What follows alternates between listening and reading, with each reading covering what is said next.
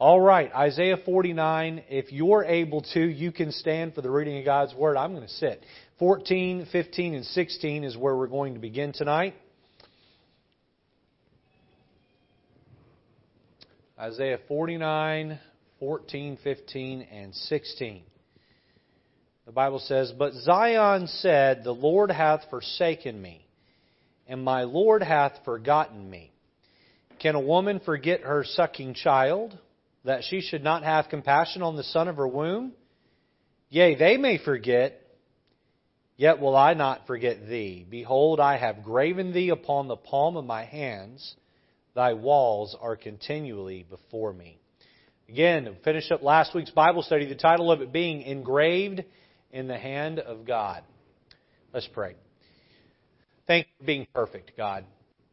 And really sum up the whole Bible study tonight. You're perfect and we're not.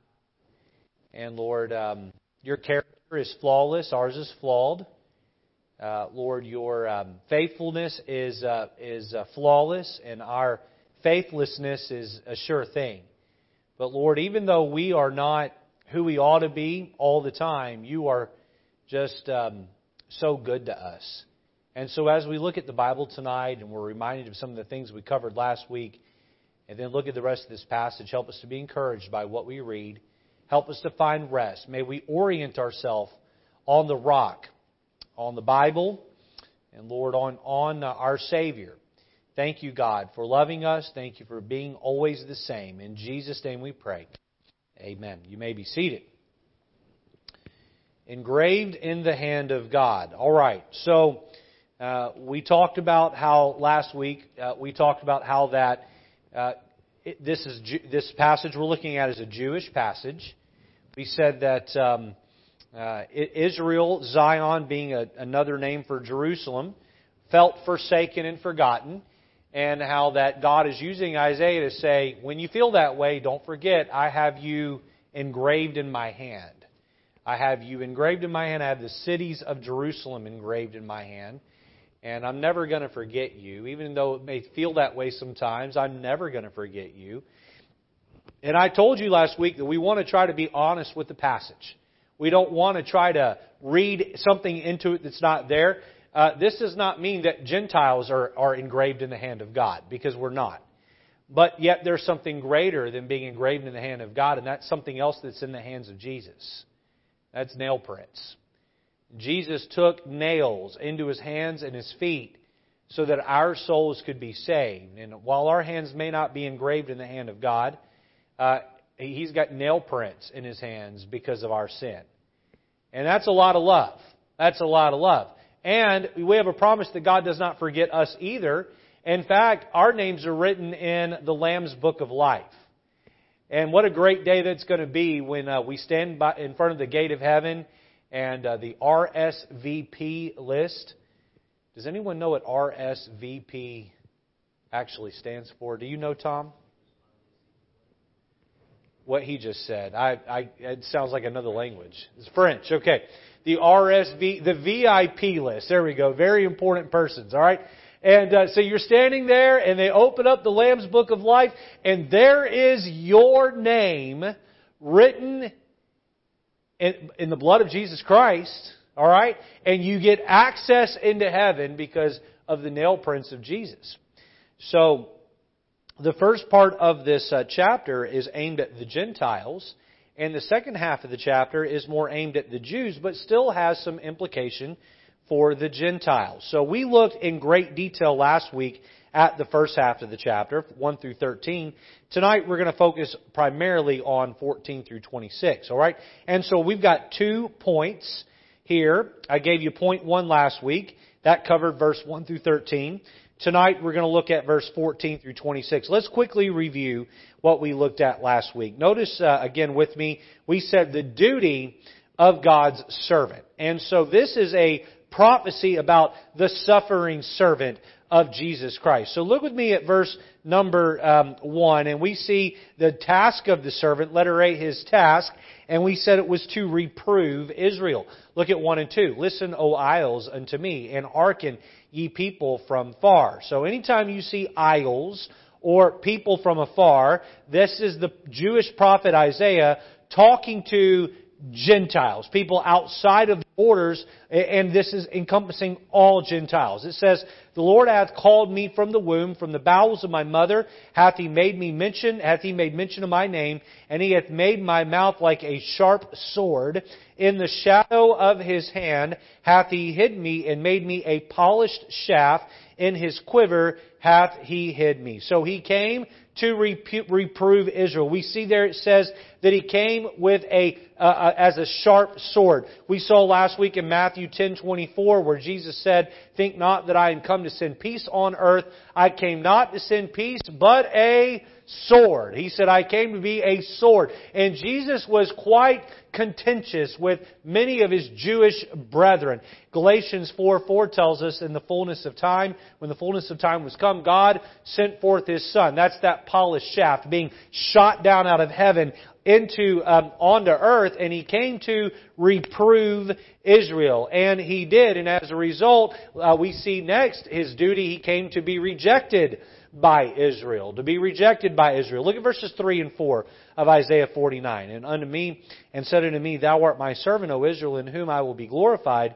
Then I said, I have labored in vain, I have spent my strength for naught, and in vain yet surely my judgment is with the Lord, and my work with my God. So, he said, my earthly work feels very rejected, and indeed was rejected. We know that he was arrested and uh, they were um, offered Jesus or Barabbas to be set free, and who did they pick? They picked Barabbas. Jesus was rejected. His work of healing and loving and teaching was rejected by his own, and then he was nailed to a cross.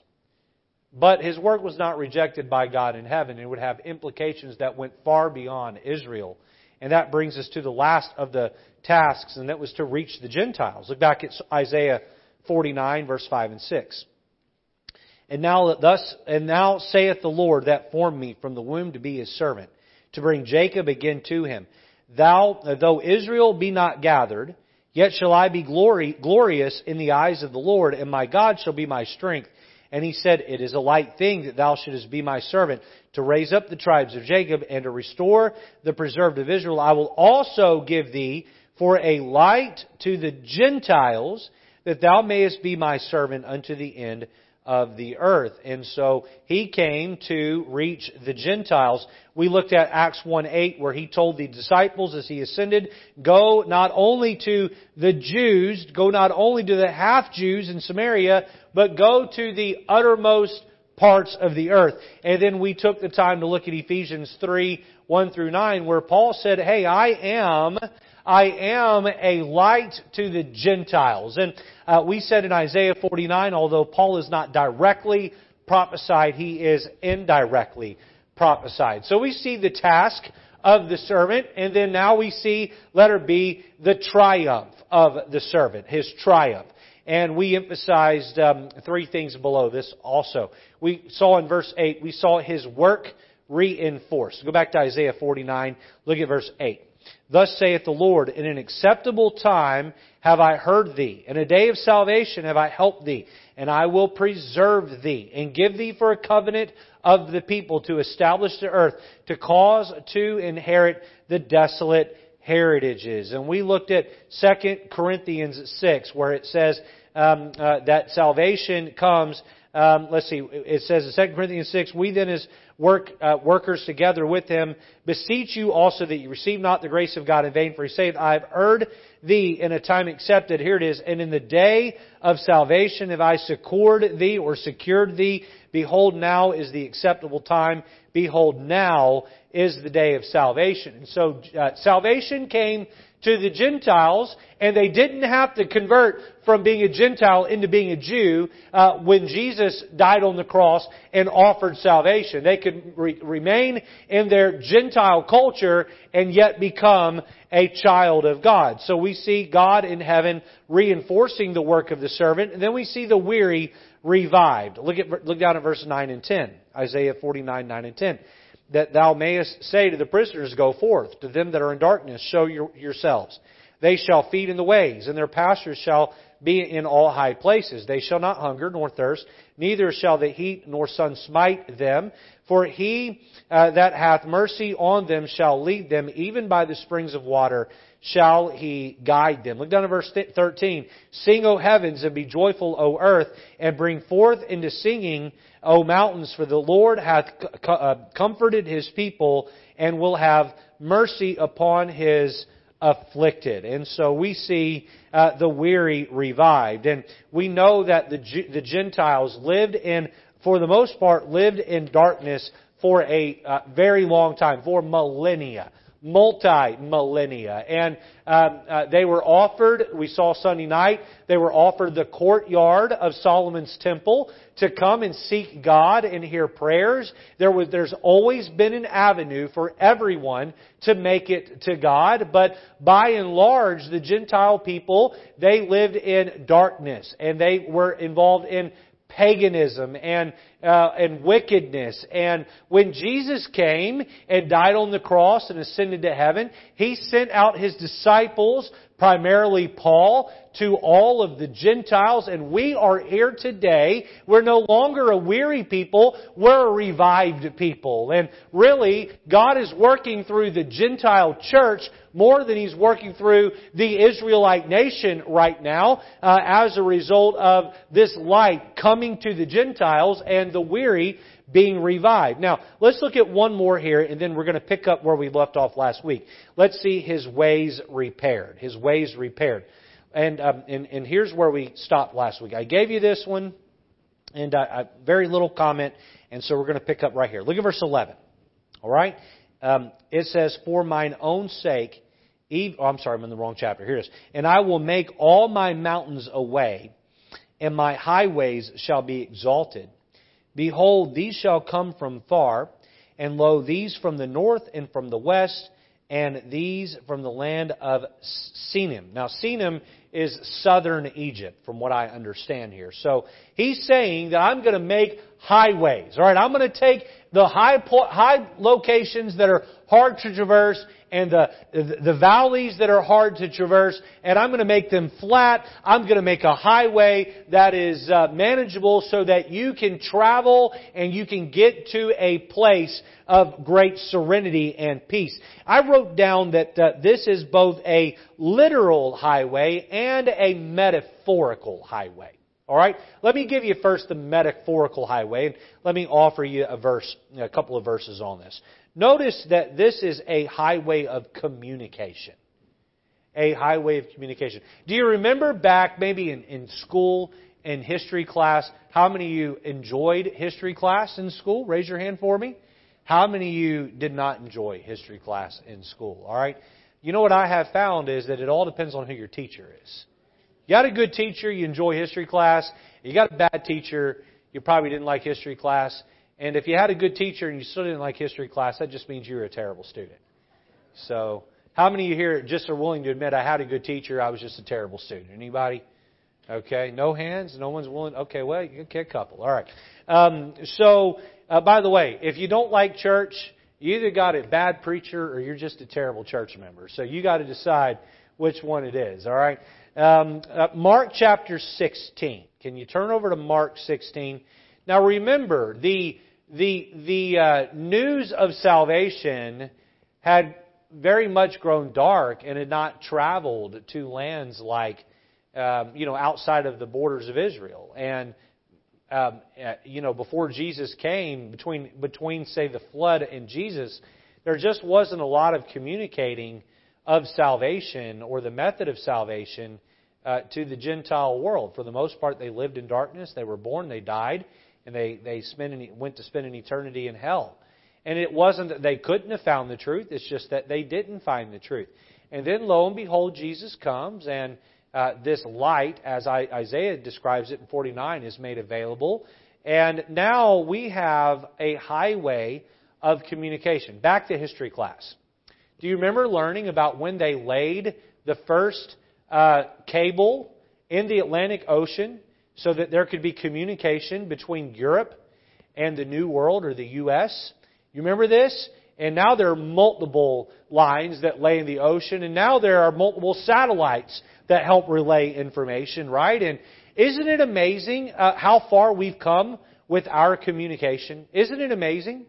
Um, I can hop on my phone when I get home tonight, and I do this sometimes on a Wednesday night, and I can open up my phone app and I can hit a button and I can be live video calling my sister who lives on the other side of the international date line, and I can have a video call and I can see her kids playing in their living room on the other side of the globe on an island in the middle of the Pacific Ocean.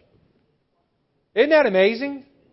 And I can do it mostly for free. I say mostly. I got to pay for the phone. She's got to pay for the phone. We got to have internet service. But I don't get charged to make that call. You understand what I'm saying? It's amazing. Now, um, it isn't just.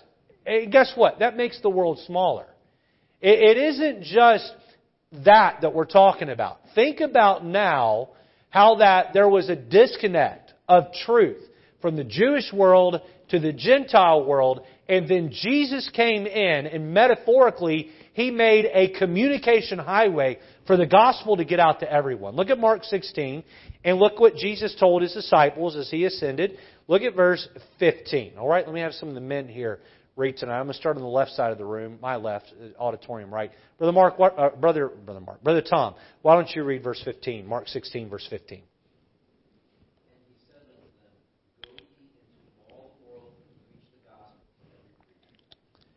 Jesus is telling his Jewish disciples, go into all the world. Hey, take the truth, get on your horses, get on your donkeys, get on your feet, and go to every corner of the world and preach the gospel. See the highway of communication here? See how he commanded them to do this? And by the way, they didn't want to do it at first. You know what they did? they hunkered down in Jerusalem until persecution came. And then when persecution came, they got up and they went to Samaria. And then persecution came to Samaria. And then they made it to the othermost parts of the world. In fact, uh, there is a statue of the Apostle Thomas in India where he was killed. And uh, Thomas, uh, where the region he went to, is the most Christian part of the nation of India. And Thomas had a lot to do with that. Thomas, the disciple of Christ who doubted. Many of the disciples, um, history tells us, died in the Gentile world giving the gospel. So this is a highway of communication. Not, notice not only it's a metaphorical highway, uh, Isaiah 35. Turn over to Isaiah 35. This is going to be a literal highway to Jerusalem for people to be able to traverse. You've heard the old adage, all roads lead to Rome. In the millennial reign, all roads will lead to Jerusalem. And Jew and Gentile alike will go there to worship King Jesus. Look at Isaiah 35 and let's read verses 8, 9, and 10. Brother Okai, I believe last week you were the only adult male in the room not to read. So I'm going to get you in this time, all right? You can't skip out on me. Did you read last week? No, you don't. You didn't mind. Or I wasn't picking on you, but I am now. Can you read verses eight, nine, and ten? Yes.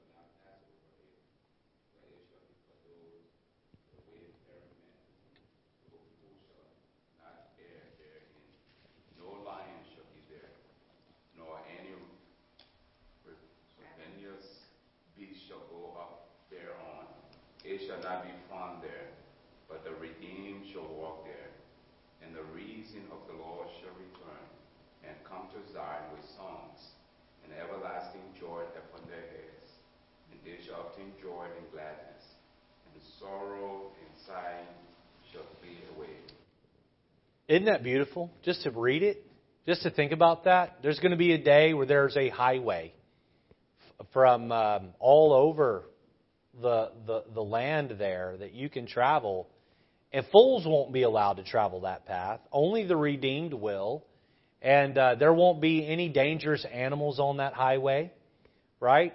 The the high places will be made flat, the low places will be brought up, and uh, you'll travel and you'll sing and praise and exalt the Lord as you enter Jerusalem and worship your Savior. It's going to be a great day. We're talking about a literal highway that will be there. So we see here His ways repaired. And right now we live in a world where God's ways are broken. Are they not? It's just not popular to love the Lord and do what's right and walk in truth. Um, uh, truth is, uh, is, is put down and uh, doing wrong is elevated. But one day it's going to be popular to love God. One day it's going to be popular to do right. One day it's going to be popular to say amen. I think it's funny. My family has picked up on this phrase. When something goes really well, my wife started this in our home. Anytime something goes well, she goes, Oh, praise the Lord. And so now we're out in public. And um, something happens that's good, and my daughter will say, Oh, praise the Lord. And the looks that we get, right? People look at us like, What? What'd you just say? You know, they're not used to hearing that. One day when we say, Praise the Lord, Hallelujah, God is good, uh, the Lord be exalted, Amen. You know what? People are going to just join right in on that because we'll be making our way to celebrate our Lord in Jerusalem. So here now we have Isaiah prophesying about the light coming to the Gentiles, but now the Jews they feel rejected. So let's move on to the second half of the chapter. And I, like I said, this is primarily aimed at the Jews, but there are Gentile applications. Number two, number two. Notice the despondency of Zion. The despondency of Zion. So we saw the duty of God's servant in the first part. Now we see the despondency of Zion. Look at verse number um, well, let me give you an A, B, and a C here, all right? And um, uh, I've got some practical things for us tonight to take out of this. Notice letter A, Zion's accusation, the Lord's answer. So Zion is going, Zion, or the city of Jerusalem, the Jewish nation, and Jehovah are about to have a back and forth discussion from 14 down through uh, uh, verse 26. Uh, uh, Zion offers a complaint uh, and then um, uh, the Lord Jehovah, He answers them. So let's go back and forth here, okay? Notice verse 14, and we're going to read down through verse 20, alright? But Zion said, The Lord hath forsaken me, and my Lord hath forgotten me. So there's the accusation, alright? Uh, and this is referring to the time they were carried away into Babylon. They're carried away into Babylon and they're there for who knows? How many years were the Israelites in Babylon? 70 years. And after, you know, 70 years is an entire generation.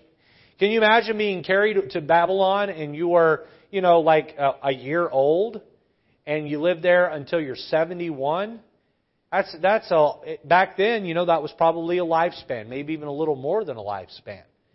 And so an entire generation lived in, uh, lived in Babylon, and they felt like God had forsaken them. Now, um, I wrote this down. Here's what we do with God when He's punishing us. All right? If you want to write this down, I think it'd be good. We shift the blame. We shift the blame. It's not my fault, God. It's your fault. You have forsaken me. You know what? It's not God's fault. He gave you prophet after prophet after prophet, chance after chance after chance, warning after warning after warning, and you turn your back on him, and then you got carried away into captivity. You know what's amazing about the Bible is that um, you know it's not like this gets written in retrospect, where after they get carried into captivity, some prophet writes and says, "You got carried into captivity because you uh, uh, you forsook God, and so hence He's punishing you." No, no, no. This Isaiah 49 was written well over a hundred years before they were ever taken into captivity. God said, "One day I'm going to have Babylon carry you into captivity, and when they do, you're going to say that I forsook you." But I'm telling you before it even happens, nope. I didn't forsake you. Let's look at the Lord's answer to this accusation, verse 15. Can a woman forget her sucking child that she should not have compassion on the son of her womb? Yea, they may forget, yet will I not forget thee. Uh, all you moms in here, really all you women in here, whether you've had a baby or not, you have that motherhood instinct whether you've ever had a baby. Can you imagine giving birth to a child and then just putting it in a box and leaving it outside of a church door or a fire department? Can you imagine just abandoning your baby? That is not natural. That is not normal. But does it occasionally happen? It does. It does. You know, there's even stories about moms who put their babies in a trash bag and, and put them in a dumpster. It's horrible. And so, for those who've experienced some sort of trauma or seen that trauma, they can go, yeah, yeah, mom can forget her sucking child. And Jesus, or rather, uh, Jehovah says here in verse 15, Yea, they may forget, yet will I not forget thee. I remember when I was a child, sometimes my dad would say to me when I was in trouble, Go to your room, I'll, I'll be in later to punish you. He'd leave me in there sometimes for like four or five hours. Now, it didn't happen a lot, but it did happen. And you know what I would start to think after about the third hour? I think, he forgot about me. He just forgot I'm in here. And I had this thought I wonder if I left the room and just started walking around the house, if I'd be in trouble. I bet I could do that. And then I thought, no, I'm not even going to try it because I'd probably get double spanking. So I'm not going to do that. And here Israel's saying, yeah, you, you punished us, then you forgot about us. You left us here for 70 years. And Isaiah says, He can't forget you. Your name, well, look at it with me. Verse 16 Behold, I have graven thee upon the palms of my hand, thy walls are continually before me. He said, I've got your, I've got, corporately, I've got your names on my hand, and I regularly look down at Zion, and I see the smoldering ruin coming up, the smoke from the smoldering ruin, and I see the walls that are broken down. He said, It's continually before me. I've not forgotten about you. I've not forgotten about you. Thy children, 17, shall make haste, thy destroyers, and they that made thee waste shall go forth of thee. Lift up thine eyes round about, and behold, all these gather themselves together and come to thee. As I live, saith the Lord, thou shalt surely clothe thee with them all as with an ornament, and bind them on thee as a bride doeth. For thy waste and thy desolate places, and the land of thy destruction, shall even now be too narrow by reason of the inhabitants, and they that swallowed thee up shall be far away. The children which thou shalt have after thou hast lost the other shall say again in thine ears, this the, the place is too strait for me, give place to me that I may dwell. So the Lord says, no, eventually in your captivity, you're going to grow large as a people. You're going to be blessed in your land of captivity, and I'm not going to forget about you. I'm not going to forsake you. I want to say to you tonight that if you are in a place where you pray and you feel that your prayers are not ever answered or not heard, I want you to know the Lord has not forgotten about you. He's not forsaken you. He hears every prayer, every one of them. He does care for you. He does love you. How many of you ever been in a time in your life where you just felt like your prayers are just bouncing around the walls and not even getting past the ceiling? Anybody?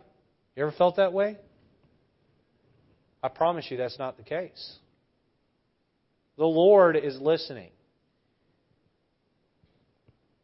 I've shared this before, but it fits here.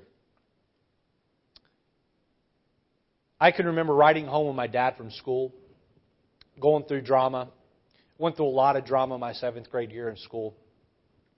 Kids were very mean to me. Can you believe someone would be mean to me? I'm done. I mean, come on, I'm a nice guy. Who would want to pick on me, right? But, um, I was a, a weirdo seventh grader. I had a cowlick. You know what a cowlick is, Brother Tom? And the cow licked all the hair off the back of my head. So now I don't, I can't have a cowlick anymore. But back then I had, you know, no matter how much gel I used, I just had this, you know, alpha, alpha thing going on. And um, I was, you know, I was an alien. I was a seventh grader. And uh, the kids were just mean to me. And I remember coming home from school one day and I'm telling my dad about my problems. And he just sits there. And he doesn't say anything. And I'm like, hello? And he's just quiet. And I thought, he's ignoring me. I'm bearing my soul to my Father, and he's ignoring me. And then um, that night, about 7:30 or 8 o'clock, I'd be doing whatever, homework or maybe washing dishes, maybe watching TV or something. And my dad would say to me from the other room, he'd say, "Hey, Richard, come in here." And I'd go running in, and he'd say, "Hey, you remember when you said this, this, and this at school? You know, on the way home from school today?" I said, "Yeah." He said, "Here's what I think you should do." He was listening. He was just being measured in his answer. Sometimes when we pray and heaven is silent, it isn't that God's listening. It's that the Lord is making you wait. He's growing your faith. Letter B, we see Zion's concern, the Lord's commitment. So we saw under letter A how we like to shift the blame. Israel was guilty. They deserve to be punished. And then when they get punished, they say, Oh, God forgot about us. No, God didn't forget about you. You're just in trouble. By the way, when you're being punished by God, don't blame God, blame yourself. Right? When, uh, when you do something wrong at work and the boss punishes you for it, just own it. Just own it. Don't make excuses. If there were kids in here tonight, I'd say when your parents punish you for doing wrong, don't blame your parents. Look in the mirror and blame yourself. And all the parents said, Amen. All right. I'm a parent. I'll join in on that. Amen. All right. Um, let what we don't want our kids to do to us, let's not do to God. All right. Now, I wrote this word down under letter B. Zion's concern, the Lord's commitment. I put this down. We question. We question God. We question God. So he says to Israel in 14 through 20, he says, um, you know, they say, you forgot about us. And he said, listen, I'm not going to forget about you. I love you. I've got you engraved on my hand. I love you so much. Your, the walls of your city are ever before me. I've not forgotten about you. In fact, I'm going to bless you in your captivity with many children. I've not forgotten about you. And here's how they come back. Look at verse 21. Then shalt thou say in thine heart. I love the prophecy of the back and forth here. Uh, it's almost like God saying, um, it's almost like you say to, well, if I say this, you're going to say this. And then if I say this, you're going to respond with this. And if I respond with that, you're going to say this. And, but uh, when God does that, He's right. Okay, look at 21. Then shalt thou say in thine heart, who hath begotten me these, seeing I have lost my children and am desolate, a captive and removing to and fro? And who hath brought up these? Behold, I was left alone. These where uh, had they been? He's saying, uh, Israel's saying here, okay, you got me carried away to captivity, and now we've had all these kids. That's fine. And now you're going to say, um, you're going to say, well, how are we going to get back to Zion? All right, how are we going to get there? It doesn't matter that we have all these kids in captivity. Our city is still laying in waste. Look at 22. Thus saith the Lord God. Behold, I will lift up mine hand to the Gentiles and set up my standard to the people.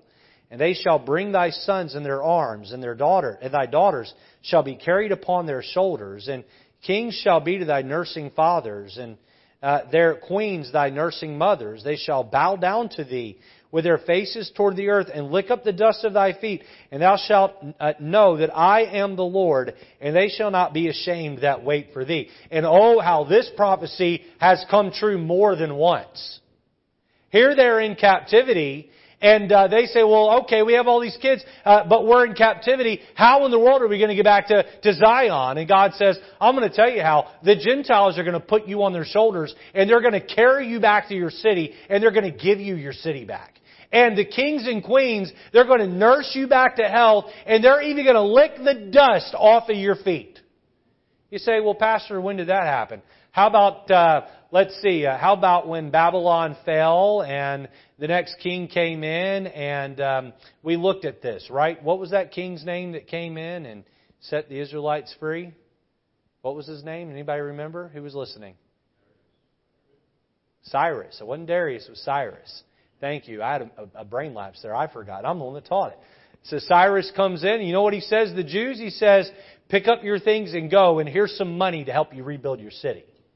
And then when Artaxerxes is in charge, um, let's see, you had Nehemiah who says to the king, he says, uh, my people, uh, their wall is broken down. And you know what the king says to Nehemiah? He says, uh, here's the king's treasury, go rebuild the walls to your city. And then a little while, Ezra comes along and he says, hey, he says, hey, listen, uh, the temple, they put down the foundation, but they've not established it. They've not built it. And you know what the king says to Ezra? He says, here's the king's purse, go rebuild your temple. Wow! And the Gentiles put the Jews on their backs and carried them and their children back and helped them reestablish their city.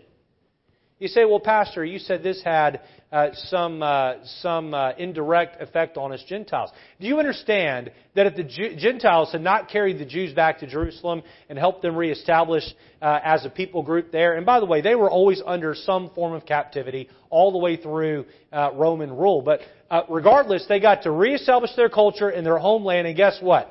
Jesus had Bethlehem to be born in. And Jesus had Nazareth to grow up in. And Jesus had the temple to go worship in. And Jesus had uh, Jerusalem wherewith to be crucified in. And uh, guess what? We benefit from that. Because of that, uh, we now know salvation is the Gentiles. And so what do we see here? We see that God says to the Israelites, listen, uh, uh, you're going to be carried away into captivity and you're going to complain and say, you forgot about us. And God says, I didn't forget about you. In fact, I'm going to bless you with an abundance of children while you're in captivity. And then they come back and say, well, uh, that's great, but uh, how are we going to get back to Zion? Now they're doubting God. They're doubting God. Right? I have sat with people and, and tried to encourage them in the Lord through a time of discouragement. And sometimes, you know what I find with people? All they can see is the negative. That's it. I love to do this when I'm counseling, whether it's with a parent and child or a husband or wife, or even two friends that aren't getting along. I sit them down and I say, Tell me something positive about the person sitting next to you. And they just, ah, ah, ah, ah. they have a hard time doing it because they're so upset with that other person right? And uh, they're negative. They're I, is this a southern phrase or do y'all do we use this up here? They're down in the mouth. You guys ever heard that before? Maybe that's just an old people's phrase. Yeah, Kyle's never heard of it here. But uh, Bernice and uh, I'm not calling you all old. I mean, but it, it, you know, you're older than Kyle, right? Down in the mouth. How many heard the phrase "down in the mouth"? Okay, so it's a generational thing. All right, you're an old man like me. Okay, yeah, we're we're we're older than our years, Manny. Down in the mouth, okay? Uh, and some people just get down in the mouth. And no matter what you say to cheer them up, it's just negative, negative, negative, negative, negative. And uh, God's saying through the prophet here, He's saying, I'm going to bless you with an abundance of children. And they just can't help but doubt God. Do you really believe in God's goodness in your life? How about when things go bad in your life? Do you still trust the goodness of God? You remember Job when he lost everything? What did he say? Naked came I in this world, and naked I will depart. Blessed be the name of the Lord. The Bible says in all this, Job worshiped God and did not curse him. You know what you and I deserve? Let me just remind you we deserve to die and spend an eternity in hell. And if you think your life is rough right now, every single person in hell would train places with you in an instant. Amen? Let's be positive. Let's rejoice. God is good. All right? Don't doubt God. Don't doubt God. God is good. Letter C. We see Zion's apprehension, the Lord's assurance. So God says, hey, listen, I didn't forget about you. I'm going to bless you in abundance of children. Israel comes back and says, yeah, that's great, but we're stuck in captivity, so what's it matter that we have all these kids? And God says, I'm going to have the Gentiles put you on their backs and carry you back to your land, and they're going to nurse you uh, back to health as a, as a people group, and they're going to give you the money you need. They're even going to lick the dust off your feet. Look at how Israel replies. Look at 24. Shall the prey be taken from the mighty or the lawful captive delivered? They're like, nope. People who own slaves, they don't give them up. All right, the the the the uh, the one that's got the prey, he doesn't. Uh, the mighty who has the prey doesn't just drop the prey unarmed and let it be. Look at 25 and 26, and we see the last response here. But thus saith the Lord, even the captives of the mighty shall be taken away, and the prey of the terrible shall be delivered. For I will contend with him that contendeth with thee, and I will save thy children. And I will feed them that oppress thee with their own flesh. And they shall be drunken with their own blood, as with sweet wine. And all flesh shall know that I, the Lord, am thy Savior and thy Redeemer, the mighty one of Jacob. This is the idea of, um, you know, you got a fish that's coming up to eat a smaller fish, and right before he gets them, an even bigger fish comes up behind and swallows the the the, the attacking um, uh, animal there, attacking uh, fish. And God, listen, they say, is the prey, is the mighty just going to drop this prey? I don't think so. And God says, you got to remember, I am bigger and stronger than the prey, or rather than the mighty that has you in his mouth. And I will come along and I will set you free. What does this whole uh, Bible study tonight come down to? It comes down to the word trust. That's it. Do you trust God? When you don't know how to pay your mortgage, do you trust God? When the doctor gives you the C word, do you know how to trust God? When you're doing everything you can to get along with someone in a relationship and it's just not working, can you trust God?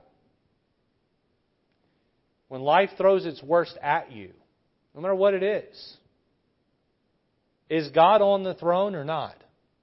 Now, here's a beautiful truth, and I'm. When I try to run my own life, God is nowhere near the picture helping me. But when I lay down my cares at the feet of, of heaven, casting your care upon him, for he careth for you. And then you let God be God, some beautiful things happen. Amen? We just have to trust God. We even have to trust God when we're being punished. How many of you know what it's like to be punished by God? It's not fun, is it? When he's punishing you, don't get angry at him. Trust him. Right? And um, David is a great example of how to do that. All right. So that's Isaiah 49. I hope you got something out of it tonight. I hope it was an encouragement to you. Let's leave here and trust God and uh, understand that He knows what is best. All right? Listen, uh, we got Great Commission Saturday this Saturday, and we've got a lot going on the property here now on Sunday. What a great day we had Sunday. And uh, God's given us room to grow in here again at 10:30. Okay, but we don't have a lot of room to grow in the parking lot. So I need your help. Okay, how many of you here drive a four-wheel drive truck or SUV? Anybody? Okay, if you could, park on the wood chips, or park at my house. All right. That would really help us. It really would. And let's open up as many parking spots. The other thing I would request is that if you are able bodied, meaning you can traverse the stairs from the lower lot, help us by parking on the lower lot first. Let's fill up the lower lot and then let the upper lot part, uh, fill up later. All right? And then if you attend if you attend the 8:15 service, go to 8:15, go to life groups, and as soon as you can leave after life groups, get off the property that'll open up more spots for people who are coming into the next service. Uh, that'll really help us. You say, I thought I was supposed to fellowship. Get here early for the 8:15 service and fellowship all you want. All right, that'll really be a blessing. So thank you for being here tonight. Let's stand and we'll be dismissed with a word of prayer and ask God to bless us, give us a good rest of our week. We hope to see you Saturday, and uh, we're going to get at it, sharing the gospel and, um, and telling people about Jesus, and then church all day Sunday.